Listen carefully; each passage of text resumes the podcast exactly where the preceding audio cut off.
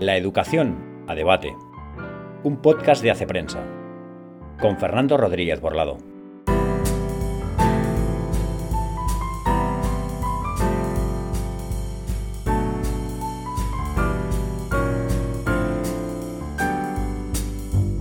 Bienvenidos a todos a un episodio más de la educación a debate, el episodio 14 ya de esta segunda temporada.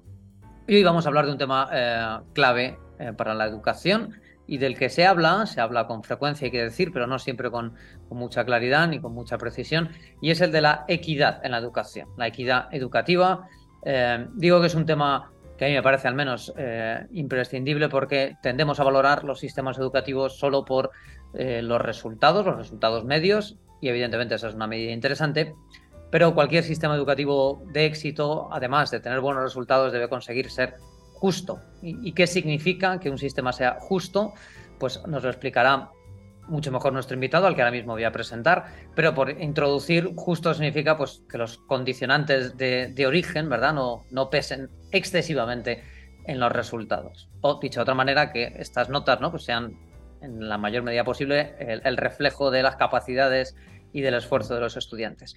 Pero ya digo, mucho más claro que yo y con mucha más experiencia en este campo, eh, eh, tiene nuestro invitado, se llama Julio Carabañas, catedrático de Sociología en la Universidad Complutense de Madrid y es especialista pues, en Sociología de la Educación y específicamente en este tema de la, equidad educativa.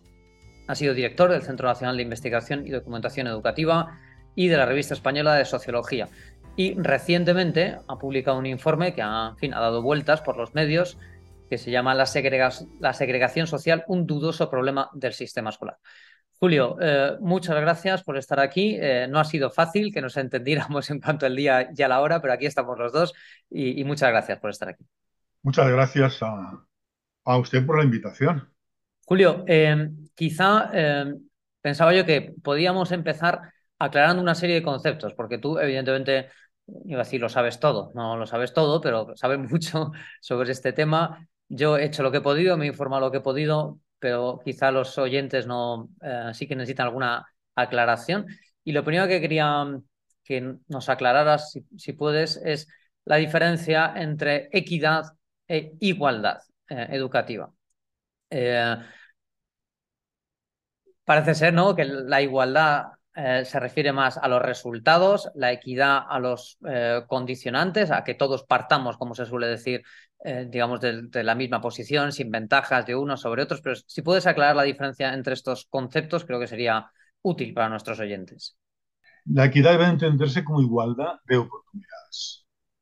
Y la igualdad de oportunidades es exactamente lo que te acabo de decir, a saber que los resultados escolares dependan únicamente de la capacidad y del esfuerzo de los estudiantes y que no dependan de sus circunstancias externas. Estas circunstancias externas son de dos tipos. Eh, unas, bueno, se pueden clasificar de muchas maneras, pero eh, estos dos tipos son muy importantes. Una es las circunstancias escolares y otras son las circunstancias eh, familiares. Las circunstancias escolares se pueden y se deben igualar o corregir incluso por parte de los poderes públicos y el problema eh, para la igualdad de circunstancias está evidentemente en que no es tan fácil o no es posible o no es deseable, eso depende de lo que discutamos, igualar las circunstancias familiares, las circunstancias de las escuelas. En la medida de lo posible, yo creo que en España y en la mayor parte de los países avanzados está prácticamente reducida a la nada. No digo que no quede nada, pero queda poco. Y lo de las circunstancias familiares eh, se discute mucho sobre su importancia y sobre eso precisamente trata, o de eso precisamente trata en buena parte el informe que ha motivado esta entrevista. Te quería eh, preguntar por algo que has mencionado eh, rápidamente. Decías que en las circunstancias que tienen que ver con la escuela en los países occidentales, podríamos decir, se han reducido mucho. Eh, me, recordaba esto a una, a una, frase que te he leído en una, en una entrevista, eh, en, la que decías que el, problema de la desigualdad educativa se ha vuelto eminentemente cultural. Em, y comentabas allí, ¿verdad? Eh, cómo, cómo ha ido cambiando el estudio de la desigualdad según se han ido conociendo más datos y cómo esas teorías más centradas en lo económico, esas teorías también de, filiación marxista, ¿no? Han, han, ido dando paso a otro tipo de, teorías sobre, fin, que, que, ponen el foco efectivamente en, en lo cultural. Eh, ¿qué, ¿Qué sabemos específicamente sobre la influencia que tiene el nivel cultural de las familias? Porque una cosa que llama la atención en los informes españoles sobre desigualdad se habla siempre del estrato socioeconómico, pero el índice que utiliza PISA es el estrato sociocultural. Entiendo que ahí eh, entra pues, el número de libros que hay en casa, eh, si el padre o la madre realizan actividades culturales con el chico, el vocabulario incluso que se utiliza en casa. Eh, ¿Qué querías decir, Julio, con esta afirmación de que el problema de la desigualdad se ha vuelto cada vez más cultural? Me gusta mencionar un hecho que no es anecdótico, y es el siguiente. Poco antes de la Ley General de Educación, del libro blanco, aproximadamente en el 1967-68, hay un escrito del Partido Comunista de España, donde todavía se menciona las diferencias económicas como la fuente principal de desigualdades en materia educativa y en concreto centrándose en el bachillerato. De manera que en ese sentido eh, eh, la percepción económica pues eh, fue la favorita o, fue, o era la reinante, digamos que hasta los años 70. En los años 70 hubo un vuelco y de la desigualdad económica se pasó a la desigualdad cultural como explicación principal de las eh, desigualdades en, en educación hay un gran, o algunos grandes teóricos ligados a este vuelco. Uno de ellos es James Coleman en Estados Unidos.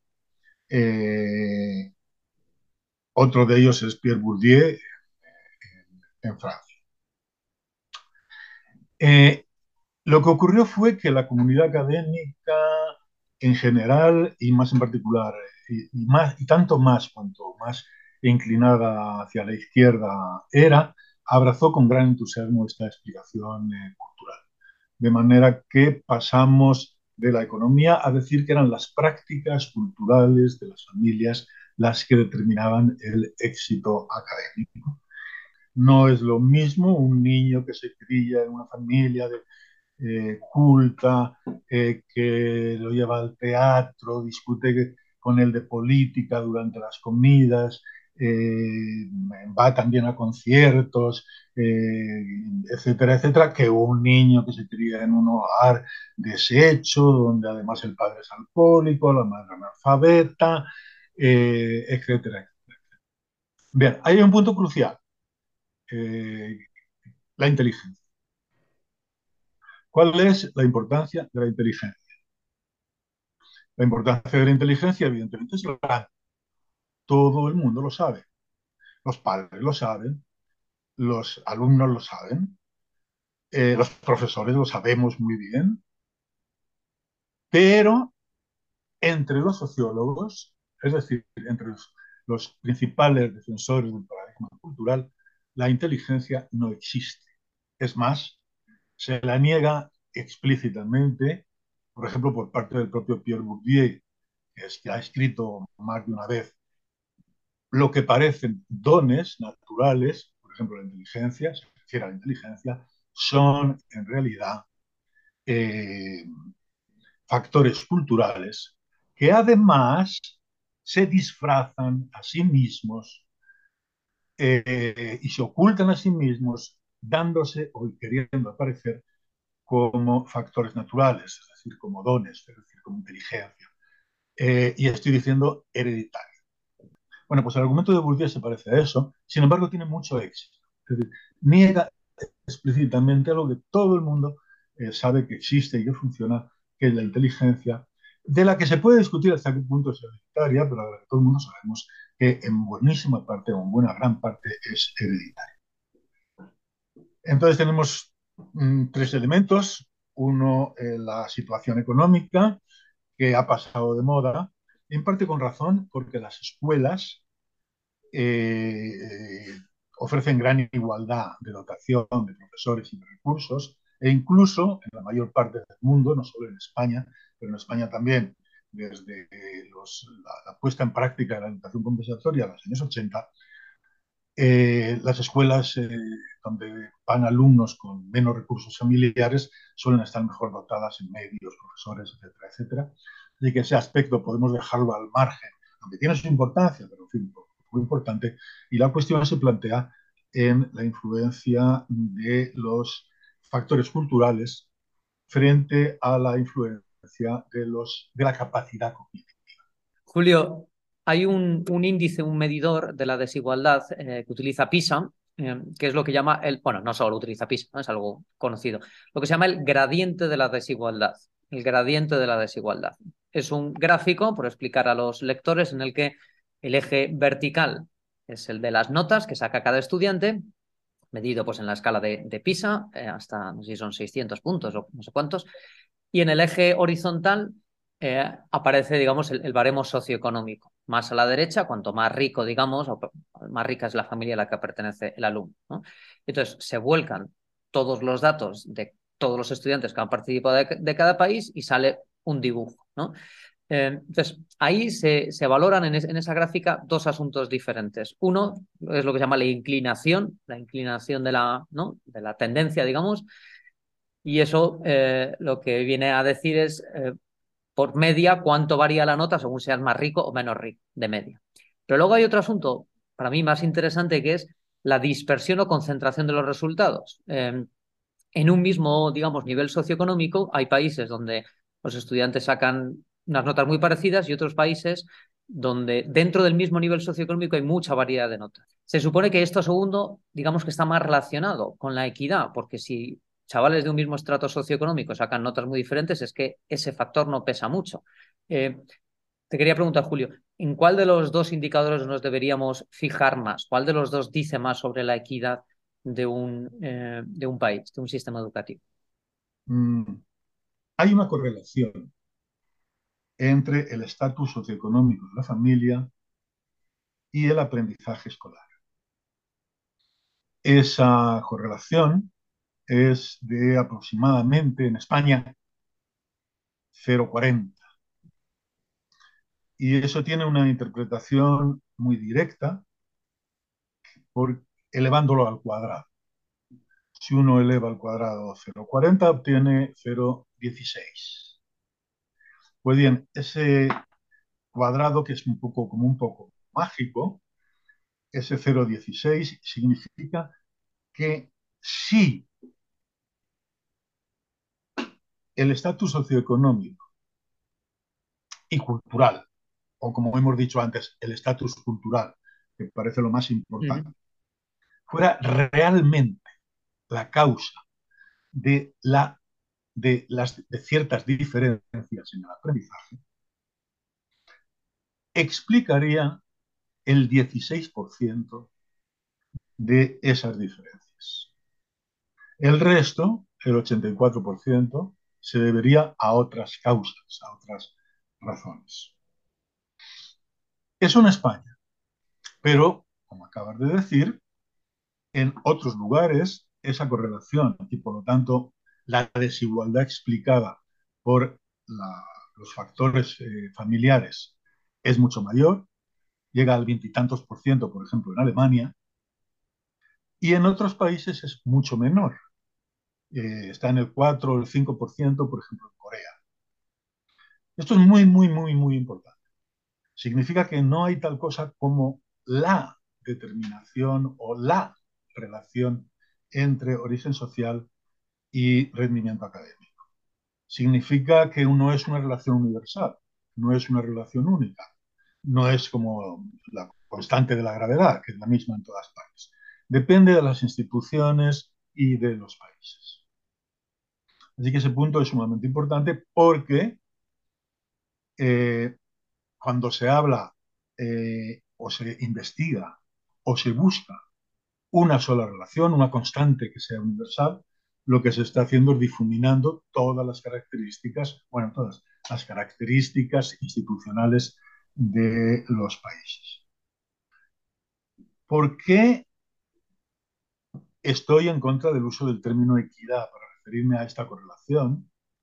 Pues porque esta correlación se explica en su mayor parte por la capacidad de los alumnos. Es decir, si yo tengo en cuenta la capacidad de los alumnos, la relación entre su familia y su aprendizaje escolar prácticamente desaparece.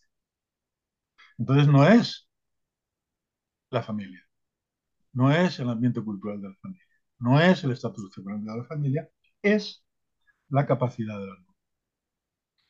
Y ahora podemos volver a la pregunta anterior, pero esa capacidad del alumno es heredada genéticamente o es heredada socialmente. Y la respuesta que se puede dar es, o que se debe dar a mi entender, es doble. Uno, parece ser, las investigaciones de los psicólogos, de los genetistas de la conducta, etcétera, etcétera, que en su mayor parte es heredada genéticamente, en consonancia con el sentido común. Dos, en cualquier caso, la discusión carece de importancia para la escuela. A mí, como profesor, a mí, como director de un colegio, a mí, como administrador de la educación en una comunidad autónoma, a mí, como ministro de Educación, si lo fuera del país, de dónde venga la inteligencia, si es genética, eh, o se, hereda genéticamente o se hereda ambientalmente, me resulta bastante indiferente porque no puedo influir en ello. El hecho es que el rendimiento académico, el aprendizaje, depende de la inteligencia. ¿Hasta qué punto? Pues muy estrecho. Es decir, si yo eh, hago test distintos, un test de inteligencia y, y, test de aprendizaje, como por ejemplo pretenden ser los de PISA, pues los resultados son muy parecidos y las correlaciones entre ellos son muy altas. En un momento determinado, yo puedo distinguir entre la medida de la inteligencia y la medida del aprendizaje, en un momento determinado, cuando hago un test. Pero a la larga, en el conjunto de, de lo que es la escolarización, la distinción se va borrando cada vez más. Es decir, uno puede decir que a lo largo de 6, 7, 10, 12 años de escuela, la gente aprende aproximadamente, muy, muy, muy cercano, muy aproximadamente en proporción a su capacidad intelectual. Creo que hay variaciones y todos conocemos gente con mucha capacidad que aprende más y otra con menos capacidad, con la misma capacidad, perdón, que aprende menos o tiene menos éxito, lo cual se debe muchas veces al otro componente, es decir, al esfuerzo. Pero normalmente hay una gran relación entre las dos cosas sin que los profesores podamos hacer eh, nada para impedirlo. Podamos hacer nada para impedirlo. Porque la otra cuestión, y ahí, aunque me esté alargando quizás demasiado, viene la objeción contra el término equidad, ¿debemos impedirlo? Es decir, tenemos derecho, tenemos obli no obligación, tenemos derecho a impedir o a dificultar el avance en el conocimiento, el avance en la escuela de los de más capacidad para igualar. Desde luego que sí tenemos derecho o incluso la obligación de mejorar el avance en la escuela de los de menos capacidad. Eso seguro. Pero tenemos derecho a, a, no hacerlo también con los de mayor capacidad. Es decir, no tenemos la misma obligación de fomentar el aprendizaje sí. de lo que tienen más capacidad. Ese es un punto muy importante. Y yo estoy contra el término equidad, como lo utiliza la OCDE y como de donde surgió esta pregunta, porque justo da a entender que es mejor, más equitativo por lo menos, eh, que, que, disminuya la influencia del uh -huh. entorno familiar, que en realidad es influencia de la capacidad sobre el aprendizaje. Eso es eh, técnicamente inviable y éticamente muy complicado y probablemente perverso. Por tanto, usar ahí el término equidad me parece fuera de lugar y es muy preferible usar el término igualdad de oportunidades que mm, se refiere claramente a lo que distingue claramente entre lo que es capacidad y esfuerzo y lo que son circunstancias. Julio, volviendo al, a, la igualdad de oportunidades, por no mencionar la palabra equidad, volviendo a la, igualdad de, de oportunidades, eh, hay una pregunta aquí que, en fin, surge cada vez que aparece un informe de PISA u otros del mismo tipo es, y es si España es un país eh, con mayor o con menor igualdad de oportunidades que la media. Entonces, eh, a mí me parece interesante que también depende del indicador que se tome. Tú antes has hablado del el peso que tiene el, el, estrato sociocultural en los resultados. Ahí eh, creo que en los últimos informes de PISA España está más o menos en la media en cuanto al peso que tiene este, este factor en los resultados de las distintas materias. Eh, luego hay otros dos indicadores eh, muy llamativos, por lo menos para mí. Uno es eh, el peso que tiene el estrato sociocultural, en concreto en la repetición, en la probabilidad de repetir curso. y el PISA estudia esto incluso descontando, digamos, el factor de las notas, es decir, comparando a chicos y chicas con las mismas notas en la prueba PISA, en España, la probabilidad de, repetir entre los alumnos de, bajo nivel sociocultural es mucho más alta comparada con la de sus compañeros que lo que ocurre en otros países. Eh, ¿Crees que puede haber aquí una especie de sesgo? Porque si estamos ya descontando el efecto, digamos, más puramente académico, estamos comparando solo chicos con notas parecidas, eh, ¿puede haber aquí una especie de sesgo en España que haga que la repetición sea mucho más probable entre sectores socioeconómicos eh, bajos? ¿O tiene que ver precisamente con este asunto del que hablabas antes de, del nivel cultural de la familia? ¿O ¿A qué se puede deber esto? La cuestión de la igualdad de oportunidades eh, se relaciona muy estrechamente con la cuestión de la repetición por lo siguiente. La repetición es una, una cosa que ocurre dentro de la escuela universal, es decir, dentro de la escuela obligatoria a la que van todo el mundo en aproximadamente las mismas circunstancias materiales. Si en la escuela hubiera igualdad de oportunidades, entonces la repetición debería depender únicamente de la, del rendimiento de los alumnos. Eh, y una medida de esa capacidad demostrada supuestamente bueno, una medida de esa capacidad son justamente las pruebas PISA. ¿Hasta qué punto entonces depende la repetición de esa medida puntual de la capacidad y capacidad y rendimiento, capacidad de aprendizaje, que son las pruebas PISA? Y la respuesta es muchísimo. Después de haber controlado, después de haber tenido en cuenta, es decir, a igualdad, como tú lo estabas poniendo, a igualdad de puntuaciones en nuestro de PISA, las diferencias de repetición por nivel socioeconómico de las familias quedan muy reducidas o anuladas. Así que me puedes preguntar, pero bueno, reducidas o anuladas. Y ahí viene una cosa sumamente curiosa acerca de la repetición. En el año 2000, la primera vez que se hizo PISA, las diferencias quedaban anuladas. Anuladas. Es decir, si yo, yo podía predecir la, posibilidad de repetición de un alumno a partir del test de PISA. Bueno, eso es impresionante. Por eh, ciertamente defectuosos que sean los test, es verdaderamente impresionante que unas preguntas una, hechas durante una hora o durante media puedan, de las que el alumno no es consciente, de, de cuyas respuestas, de los resultados del test el alumno no es consciente y los profesores tampoco los conocen.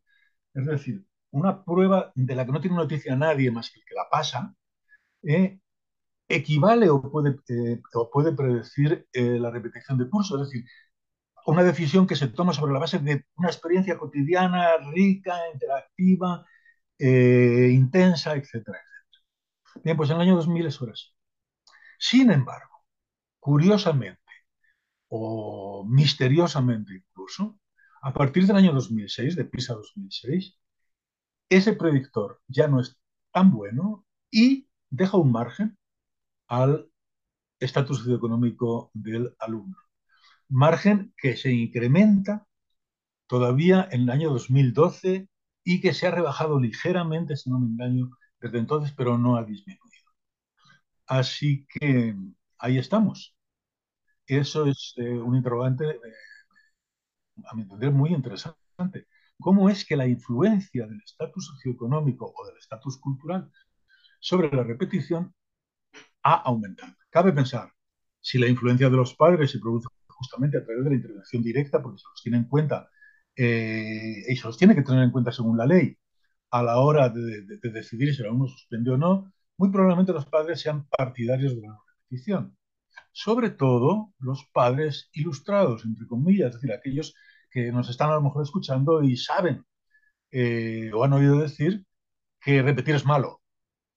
Entonces ellos evitan que sus hijos repitan, influyendo sobre la escuela, y eso ha dado lugar justamente, curiosa eh, vía, a la relación, a la aparición de una relación entre origen sociocultural, entre estatus económico y eh, repetición de curso. Pues es, una hipótesis que la verdad es que no me había planteado, pero, pero ahora que la, que la propones tiene sentido, efectivamente, porque el mensaje, el mensaje este de que la repetición es, es mala eh, es un mensaje que, se ha difundido mucho, pero del que efectivamente eh, mm, oyes hablar a, padres más bien ilustrados y, en cambio a, padres de menor nivel cultural no les escuchas este argumento. Confían en los, más en los profesores porque son los que piensan que son los expertos, pero está. Es curioso porque en, España este factor, como tú has dicho, ha, aumentado, el, peso del factor socioeconómico en, la repetición ha aumentado. De hecho, parece recordar del último PISA que somos el, país o de los países de la OCDE donde, donde ahora mismo más peso tiene este factor. Pero al mismo tiempo, en España se da otro asunto curioso y es que el, porcentaje de alumnos resilientes, es decir, aquellos que sacan buena nota proveniendo de, estratos socioeconómicos culturales bajos, también es mayor que la media. Entonces, eh, es curioso la, coincidencia de estos dos fenómenos en, España. O sea, a mí por lo menos me, resulta curioso. Si quitamos, eh, yo lo quito desde luego de mi discurso el término equidad, eh, es inevitable quitar también el término resiliente.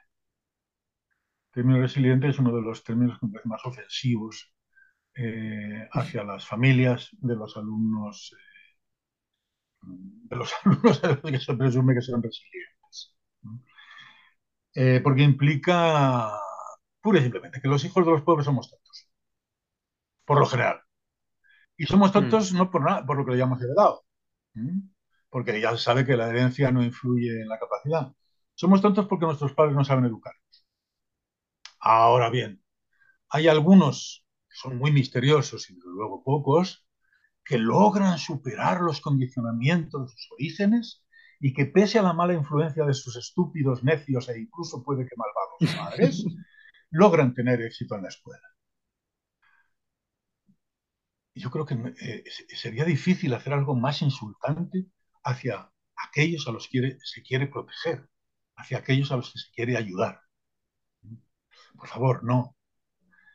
Quedemos modestamente, eh, que es menos ofensivo, en que la estratificación social obedece cada vez más a la capacidad intelectual.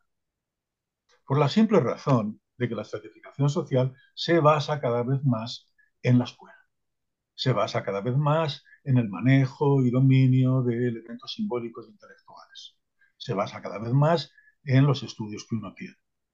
Así que, repito, la resiliencia es eh, un concepto verdaderamente diabólico ¿Y por qué España tiene más alumnos, entre comillas, resilientes? Pues muy simple, porque en España todavía la estratificación social no se corresponde tan bien con las capacidades eh, cognitivas y académicas y con los resultados académicos de la gente como en Inglaterra o Estados Unidos, que hace mucho más tiempo que son sociedades de servicios y donde el peso del, sector de servicios, particular del servicio, de los servicios eh, profesionales, es mucho más importante. Por eso, en los mm. países también ocurre que en los países más recientemente desarrollados, como Corea, por ejemplo, todavía el origen social determina poco el rendimiento académico.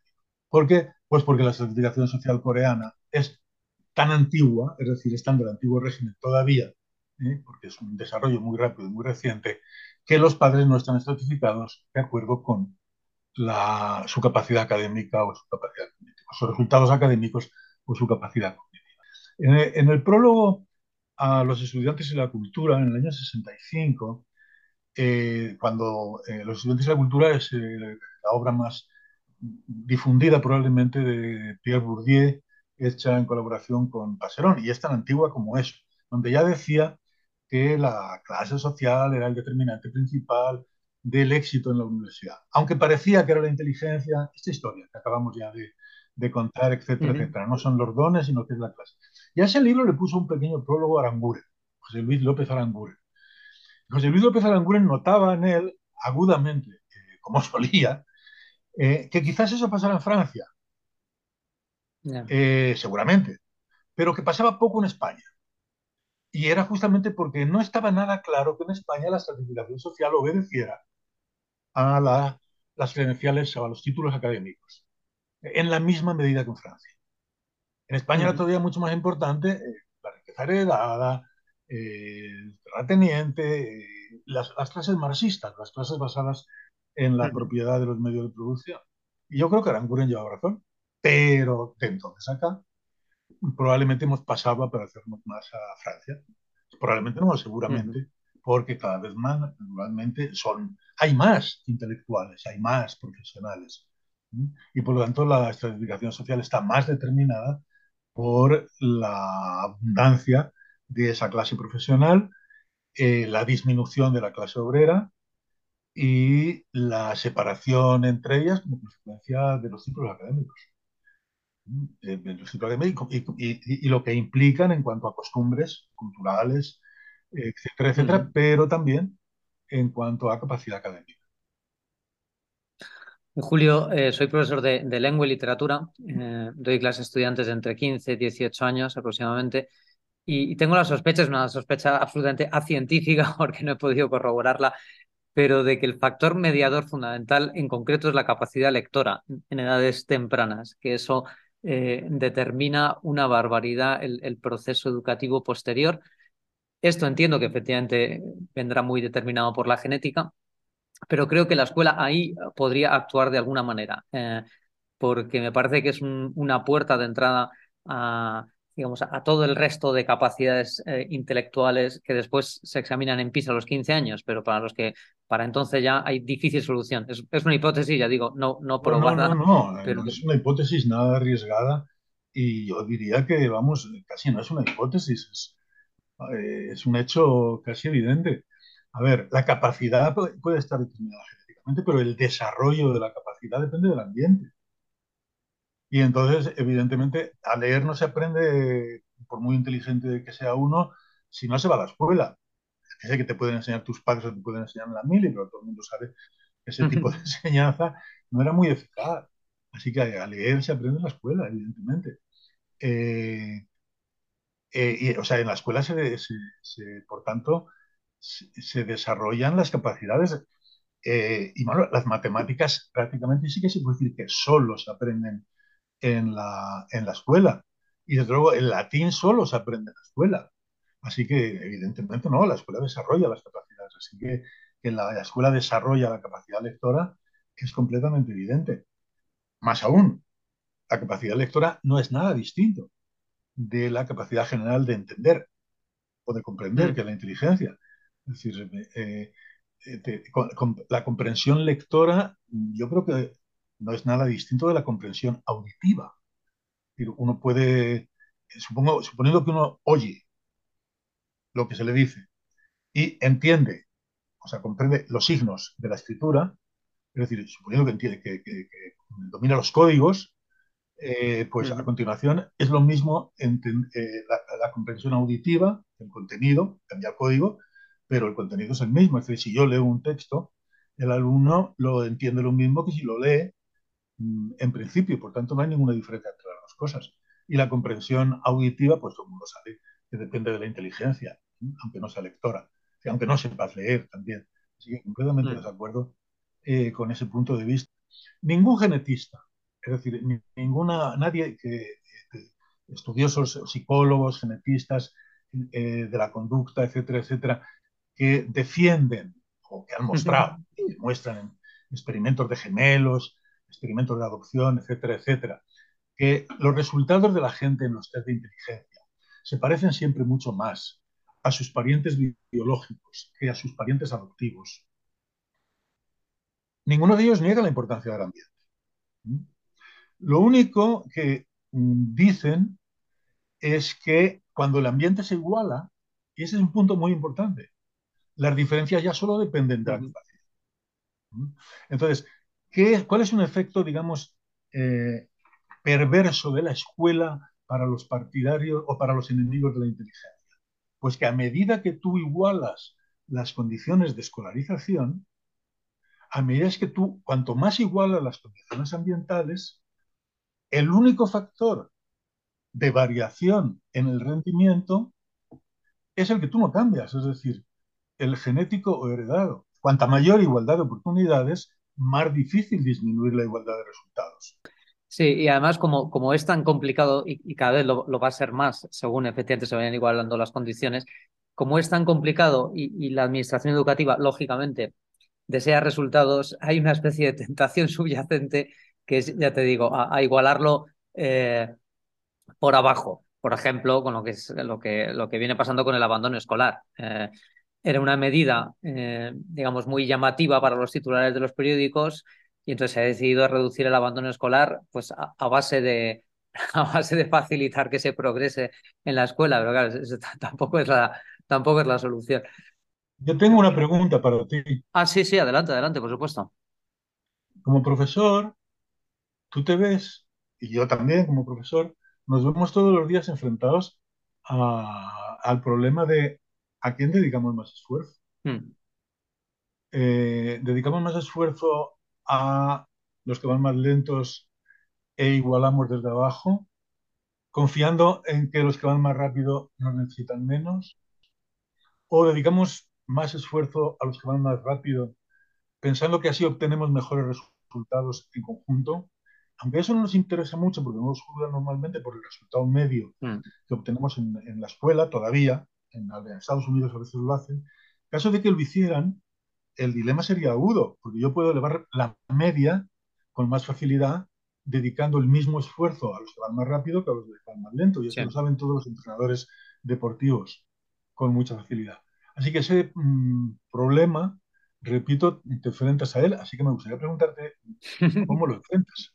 Es una pregunta interesante. Efectivamente, es un dilema que no sé si de forma consciente o inconsciente, pero los profesores nos planteamos eh, creo que todos, al menos los que damos clases en etapas donde la graduación o no graduación eh, puede tener un peso importante en la vida de los alumnos, como en mi caso. En mi caso, cuando yo doy alumnos de último año de secundaria, sé que de mi decisión no solo depende que los padres estén contentos o no, sino qué puede pasar con ese chico o esa chica. Eh, si me preguntas por mi experiencia personal, yo especialmente en secundaria intento mentalizarme de que aquello efectivamente es una educación general básica, bueno, antes se llamaba EGB, educación secundaria obligatoria, como se le quiera llamar, y que por tanto mi obligación, al menos en esa etapa, es eh, garantizar que todos los alumnos adquieren pues esos aprendizajes básicos. Y en ese sentido, si me preguntas por mi experiencia, yo tiendo a, efectivamente, a dedicar más, más eh, atención, más recursos, más tiempo, vamos, a, a que todo el mundo consiga ese mínimo, que a facilitar que quienes podrían llegar más lejos, quizá lleguen más lejos. O sea, digamos, más esfuerzo a que un alumno apruebe, que está a punto de suspender, que a que un alumno saque matrícula de honor que tiene sobresaliente. Sí, sin ninguna duda, mi, experiencia es esta. Si es justo o no es justo, efectivamente sería más difícil de... lo llevaría a otro debate. Es discutible y es, discutible. Es, un, dilema, efectivamente. Sí, sí. Pues eh, lo mismo hago yo, quedándome eh, dando por supuesto, bueno, el sobresaliente ya se las arreglará y que tampoco le va a pasar nada. Mm. Que le va a pasar menos si no saca matrícula que al otro si no aprueba, mm. efectivamente. Pero eso no quita para que tengamos eh, la misma obligación, a mi entender, de cultivar las capacidades del alumno sobresaliente. Sí, sí, sin una duda. Julio decía que no quería terminar, nos quedan cinco, seis minutos de reunión y no quería terminar, aunque sea, eh, sin, sin hacer ninguna mención al, al estudio que ha motivado efectivamente esta entrevista, que ha ido por otros caminos muy interesantes y te lo agradezco. Eh, pero es el, asunto de la, de la, famosa segregación. Eh, segregación en las escuelas se entiende por concentración de alumnos de un mismo perfil socioeconómico y habitualmente se habla de, o sea, se entiende como problema cuando esta concentración es de los alumnos, eh, digamos, de menos en recursos económicos. Entonces, en tu estudio me parece muy interesante porque has dicho algo que no se dice tanto y es independientemente de que exista más o menos segregación, que es otro asunto que también se estudia, pero independiente, independientemente de que esto exista, lo que nos debe preocupar es si esto eh, afecta a la igualdad de oportunidades. Y tu respuesta es que este factor no afecta a la igualdad de oportunidades y lo demuestras con datos. Eh, me gustaría, y ya sé que es mucho pedir que lo hagas en cinco minutos, pero que eh, podría resumir un poco lo que tú consideras que es la tesis eh, de este trabajo eh, y, por qué piensas que ha causado como fin, tanta estupefacción en, algunas personas. Tengo que, hay que empezar o, enlazando con algo que dijimos al principio, y es que los efectos no son universales, es decir, que en algunos países ciertos factores tienen más influencia que. Es el número uno. Eh, el número dos, tengo que señalar, y es muy importante, que yo no he descubierto nada. Lo que yo digo en mi informe está escrito por la OCDE en el año 2012. Eh, y que es lo que yo subrayo, o sea, rescato, desentierro. Nadie lee los informes de la OCDE. Eh, ¿qué, es lo que ¿Qué es lo que está ahí enterrado? Es que el efecto de la segregación escolar sobre los resultados académicos en España es muy pequeño y que en concreto la influencia en España es la más pequeña del mundo, detrás de Finlandia. Nunca nos habíamos visto tan bien, o montados en el mismo barco, remando en cabeza con los países escandinavos, y en concreto con Finlandia. Por tanto, no dedique usted muchos esfuerzos a eliminar la segregación escolar, en primer lugar, porque es difícil. En segundo lugar, porque es poco fructífero. Y en tercer lugar, porque no se tiene usted derecho. Y, sin embargo, la última ley educativa la hace precisamente de, esta cuestión de la, de la segregación, casi diría su bandera. Es, curioso porque, en fin, entiendo que algo hay que vender en una nueva ley educativa, pero, pero efectivamente, siendo tan difícil de cambiar em, y teniendo tan poca efectividad. Replica, replica y repite en eso la LOE de 2006, que también hacía bandera no, no estrictamente de la segregación escolar, sino de la rivalidad entre los centros públicos y los centros conectados. Y eso es lo que yo mm. creo que la LOE remite, eh, repite. Y bueno, para dar mayor generalidad a la cuestión, pues se habla de segregación escolar en general. Es muy curioso eh, eh, el programa desarrollado en Cataluña porque mm, para reducir los efectos presuntamente em, eh, perversos de la segregación escolar, que repito, son en realidad prácticamente nulos, procede o comienza con la diferencia entre colegios públicos y concertados que es solo una pequeña fracción, menos del 5% de la segregación general, comienza por ahí y acaba financiando a los suplementariamente a los centros concertados que admitan alumnos de extracción mm. socioeconómica baja. Así que eh, el, resultado del programa es paradójico.